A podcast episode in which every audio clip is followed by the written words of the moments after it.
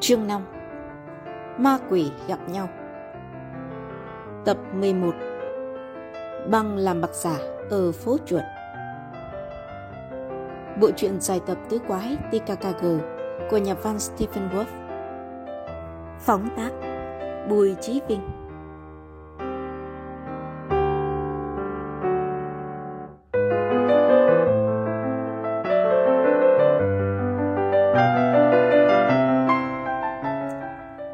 Không khí trong phòng nồng nặc mùi bia.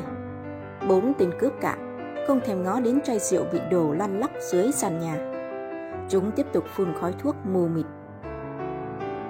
Gernot Frost, tóc đỏ, ngồi trên chiếc giường xếp của mình cười hô hố. Gã đang rung đùi khoái trá, đọc đến lá thư thứ 20. Ê, tụi bay, tao vớ nhầm lá thư tình mùi mẫn. Lori giặc cái, trồm tới, bà giật phăng lá thư màu hồng trên tay thằng Lục Lâm và chúi mũi vào. Giọng cô ả à hít hà khiến cặp môi càng giống trái cà chua sắp rụng. Em thì, em yêu anh suốt đời. Ôi, trời ơi, hấp dẫn mê ly rùng rợn quá. Tôi chưa thấy ai tỏ tình dễ thương như vậy đấy. Tao thì vớ toàn các hóa đơn thanh toán, giấy đòi nợ, thư từ đến từ sở tài chính. Chán bỏ mẹ. Thằng Fritz nhịp nhịp cặp chân phòng kiềng, nói. Ô tô dương cái nhìn ác điều, cười cợt.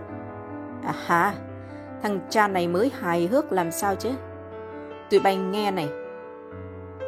Tao phải tin cho mày biết ông bác Jacob, cái lão già keo kiệt ấy cuối cùng đã củ tỏi. Hôm qua, người ta đã chôn ông ấy ở ngoài nghĩa địa phía Tây, và trong số 500 người đưa đám tao biết khối kẻ muốn nhảy múa ăn mừng như tao đây. Thế là cuối cùng bác Jacob cũng đạt được điều ông ấy mơ ước bấy lâu. Mãi mãi ghi dấu trong lòng mọi người. Chỉ có điều với một hình ảnh không như ông ta mong muốn. Một kẻ bóc lột và cắt cổ đồng loại. Mày thấy không, đôi khi cái chết cũng tuyệt vời đó chứ. Ba thằng bật cười hô hố. Tiếng của Lori. Tôi thấy có chỉ đáng cười ở một lá thư báo tin người chết đâu. Đoạn ả à lại cúi đầu vào một lá thư tình ướt át khác. Tội nghiệp cái túi da của ông Rickerman. Một núi thư chưa bị xé cao nghều trông trước giường. Bọn du đãng đã giải trí 2 giờ liền mà vẫn chưa đọc hết nổi chúng. Chỉ duy nhất Lori, chúng giải độc đắc. À chụp được phong thư của một bà cụ mừng sinh nhật cháu ngoại 50 mark và ả à xấu biến. Tiếng thằng Brickstick cất lên làm ả à giật mình. Duyệt, sếp đang mò qua đó. Đúng như gã cảnh giác, có tiếng chân người nện thình thịch trước cửa, rồi cánh cửa bị đá tung. Giọng ông trùm Kowalski khó chịu hơn bao giờ hết. Ồ, tao tưởng tụi bay đang đánh quả ở ngoài đường. Chà, tụi bay làm cái chó gì ở đây thế hả? Gã khoác một chiếc áo choàng da có lót lông thú loại thượng hạng.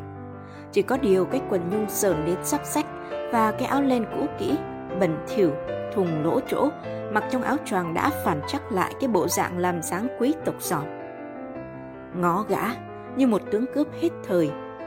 Coi, trên cái sọ lưu manh bây giờ đã triển trệ bộ tóc giả vàng óng. Bộ tóc thiên thần làm gã mới giống quỷ sứ làm sao. Gã hò hét tụi bay đào đâu ra cái thứ của nợ này? Thư từ của ai hả? Blast lên tiếng. Thưa sếp, đó là thư của lão Rickerman mà tụi em mới cướp được. Sao? Rickerman là thằng nào? Gernot Flash nhanh nhau giải thích mọi việc cho ông trùng. Con mắt lé của Kowalski bắt đầu hoạt động, gã cầm lên như bò sống Tụi bay điên rồi. Điên rồi. Trời đất. Những phi vụ của chúng ta còn chưa đủ để lên đoạn đầu đài hay sao? Mà tụi bay còn dớ vào ba cái chuyện trả thù tầm phào này. Chó má thật. Tụi bay là đồ ăn cứt. Lỡ Rickerman nhớ lại vừa bạt tai vô mặt thằng cơ nót hôm qua thì cả lũ tính sao?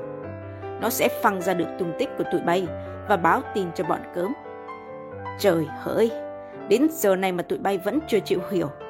Vì sao trong lúc làm ăn chúng ta cần phải ngụy trang bằng cách đội mũ bảo hiểm kín đầu cũng như thường xuyên thay đổi các loại xe gắn máy và đổi bằng số xe giả liên tục hả? Nói tao nghe nào. Nói.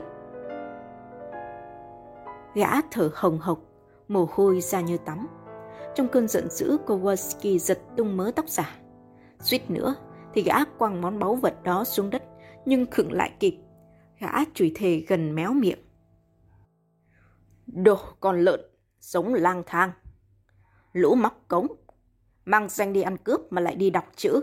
Tại sao tụi bay không chịu đem tiền về mà lại đi xoáy cái túi đựng thư? Tao không thể hiểu nổi. Đồ. Gã thuận chân đá phốc vào chồng thư cao nghịu chưa xé. Coi, những lá thư bay tung tóe. Một lá thư không hiểu sao lại bay, sát ngực gã. Ông trùng chộp liền. Ái chà, thư gửi ông Thomas Lecoff, Người gửi thì vô danh. Mẹ kiếp, đúng là quần nợ vô tích sự. Bốn đứa ma đầu im thiên thít trước cơn cuồng nộ của ông sếp. Một lát sau bọn chúng mới dám ngước mặt lên. Ê, hình như sếp đã nguội cái miệng núi lửa. Mặt sếp bây giờ có vẻ như một thằng ăn trộm đánh hơi được cái gì đó. Sếp tò mò đáo để. Quả thực, Kowalski thò một ngón tay bóc lá thư gửi ông Thomas Lakoff. Gã định kiểm tra nội tình lá thư vô bổ trước khi nổi cơn tam bành lần nữa ư. Hãy nghe gã đọc le nhẹ. Ông Lakoff thân mến, điện thoại nhà ông có vấn đề chăng? Chúng tôi đã nhiều lần tìm cách liên lạc vẫn không thấy trả lời. Sản phẩm mà ông yêu cầu đã hoàn thành, toàn những tờ 100 hoàn hảo. Tổng cộng đợt mới này là 1 triệu mark. Theo quy ước của chúng ta trước giờ thì chúng tôi chỉ lấy 1 phần 5 giá trị hàng đã giao. Kowalski bỗng dừng lại. Gã ngước mắt nhìn chân chối ra cửa sổ. Tuy vậy, con mắt lác của gã lại chĩa thẳng vào Flory, đang tái nhợt dưới lớp phấn son loè loẹt xấu như quỷ khiến à này nổi cơn ớn lạnh. Nhưng không, con mắt lé của ông trùm lại tiếp tục long lên. Chúng tôi yêu cầu ông hãy liên lạc gấp với chúng tôi để hoàn tất hợp đồng làm ăn này. Chúng tôi muốn sản phẩm của chúng ta được lưu hành càng sớm càng tốt. Chào thân ái. Bạn ông. Delef Gobel.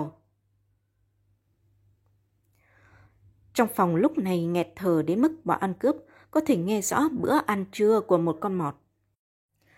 Còn mắt lé của Kowalski trở nên mơ màng cách lạ. Hắn hắng giọng. À, tao không ngờ, Thượng đế ban phước lành đột ngột như vậy. Vô mánh rồi tụi bay ơi.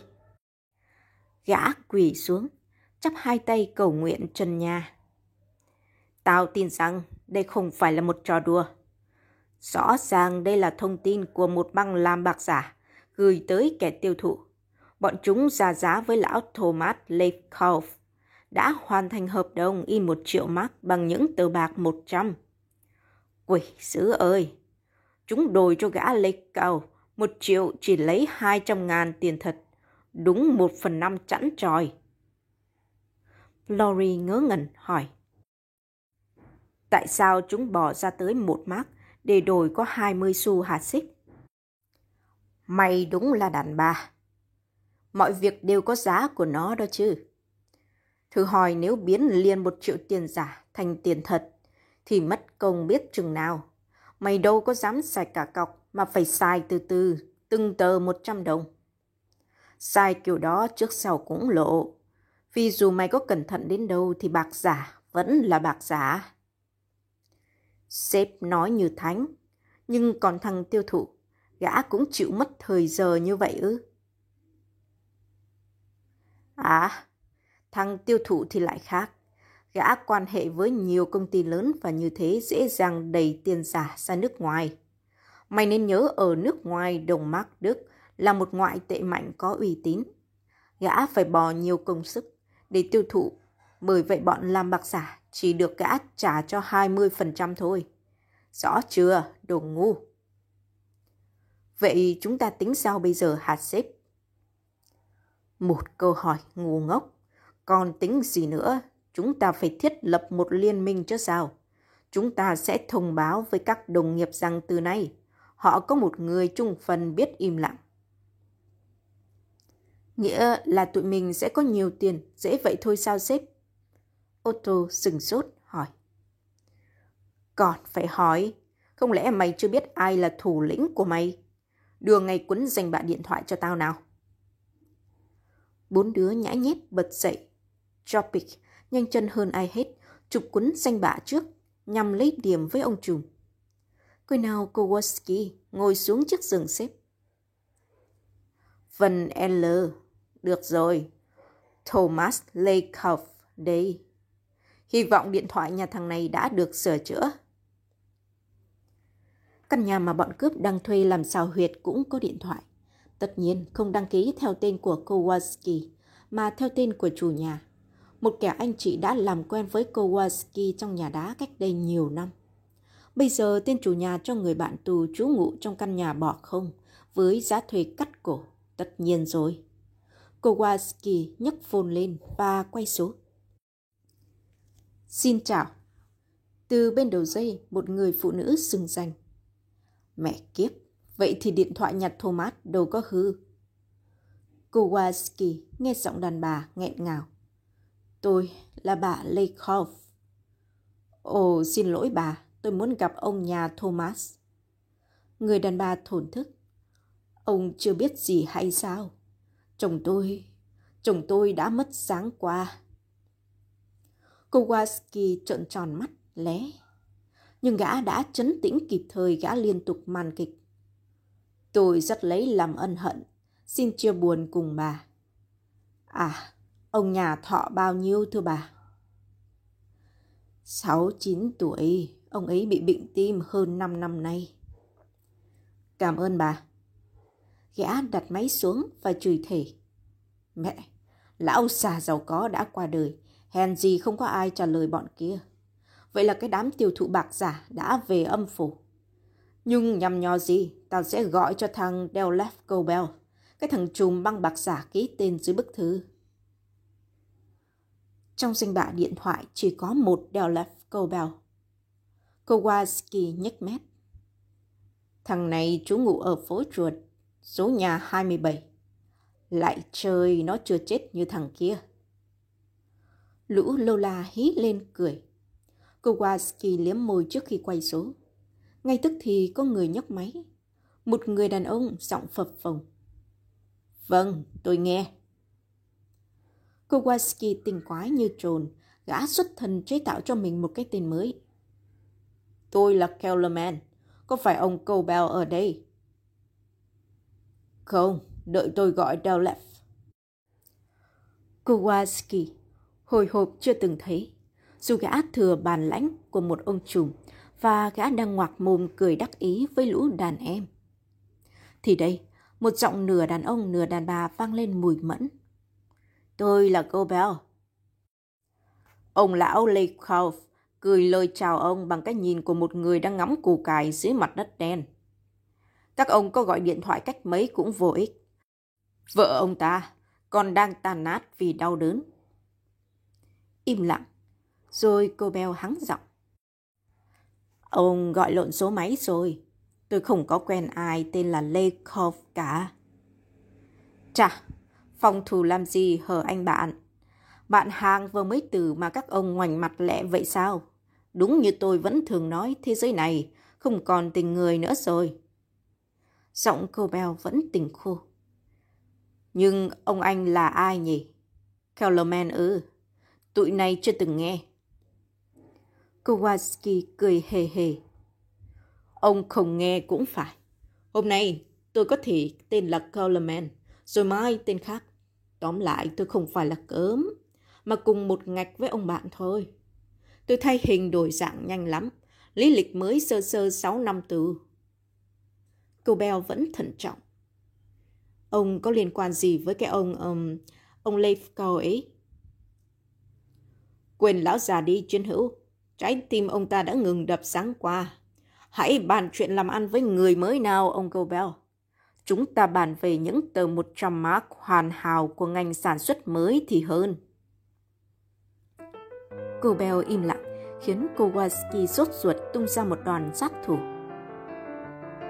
Trước hết, tôi muốn khuyên các chiến hữu rằng gửi những thông tin tuyệt mật như thế trong thư thì quá ư là khinh suất. Tại sao các ông lại không lường trước là lá thư đó có thể rớt dọc đường và một người nào đó vô tình lượm được? Cũng may người đó lại là tôi, thưa ông cô Bell. Nội dung thư khỏi bàn ở đây. Người tiêu thụ đã trầu trời, còn các ông thì ngồi thê thảm trên một triệu đồng toàn những tờ 100 mark giả. Hiện đã có nhiều tờ như thế tung ra thị trường ở thành phố. Theo chỗ tôi biết, ở chỗ ông, tiền thật có vẻ là một mặt hàng quý hiếm phải không? Hay mỗi khi mua thuốc lá, ông đều trả bằng tiền giả? Hình như cô bé có vẻ thấm đòn. Giọng gã ta dịu hẳn. Tôi, ờ, uh, tôi nghĩ rằng, ông Kellerman ạ, nếu vậy chúng ta nên cùng bàn bạc với nhau thì hơn. Được chứ? Ok, ông bạn ạ. Nội trong ngày hôm nay tôi và các chiến hữu sẽ kéo đến phố chuột. Phiền ông động não dần đi là vừa. Kowalski có cái tật cứ bồ bồ ngay cả những kế hoạch bí mật nhất qua điện thoại. Dù gã biết làm thế rất nguy hiểm. Thì gã vốn là một tên đồ trộm đuôi cướp huỳnh hoang mà. Nghe đây nha, kế hoạch hợp tác của tôi như sau. Chúng tôi sẽ đánh cướp nhà băng. Tôi nghĩ chuyện này từ lâu rồi, nhưng nhờ sự hợp tác của ông, giờ nó sẽ được hoàn thiện. Chúng ta sẽ cướp nhà băng và không cây một mất mát nào. Lạ quá phải không? Thiên hạ sẽ cho rằng bọn cướp đã hối hận, còn cảnh sát sẽ truy nã sơ sài cho qua chuyện. Nhưng thực ra, chúng ta sẽ cháo tiền giả của ông vào với tỷ lệ một ăn một. Ồ, chúng ta sẽ bàn bạc kỹ việc này. Nào, bao giờ thì chúng tôi đổ bộ xuống phố chuồn được đây? Tụi tôi có mặt suốt cả buổi chiều. Hy vọng rằng băng của các ông thuộc loại dám chơi dám chịu, nên nhớ rằng kế hoạch của tôi có một chút bạo lực đó. Cô Bell nói nhỏ, không hề gì, rồi chúng ta sẽ tính tới chuyện đó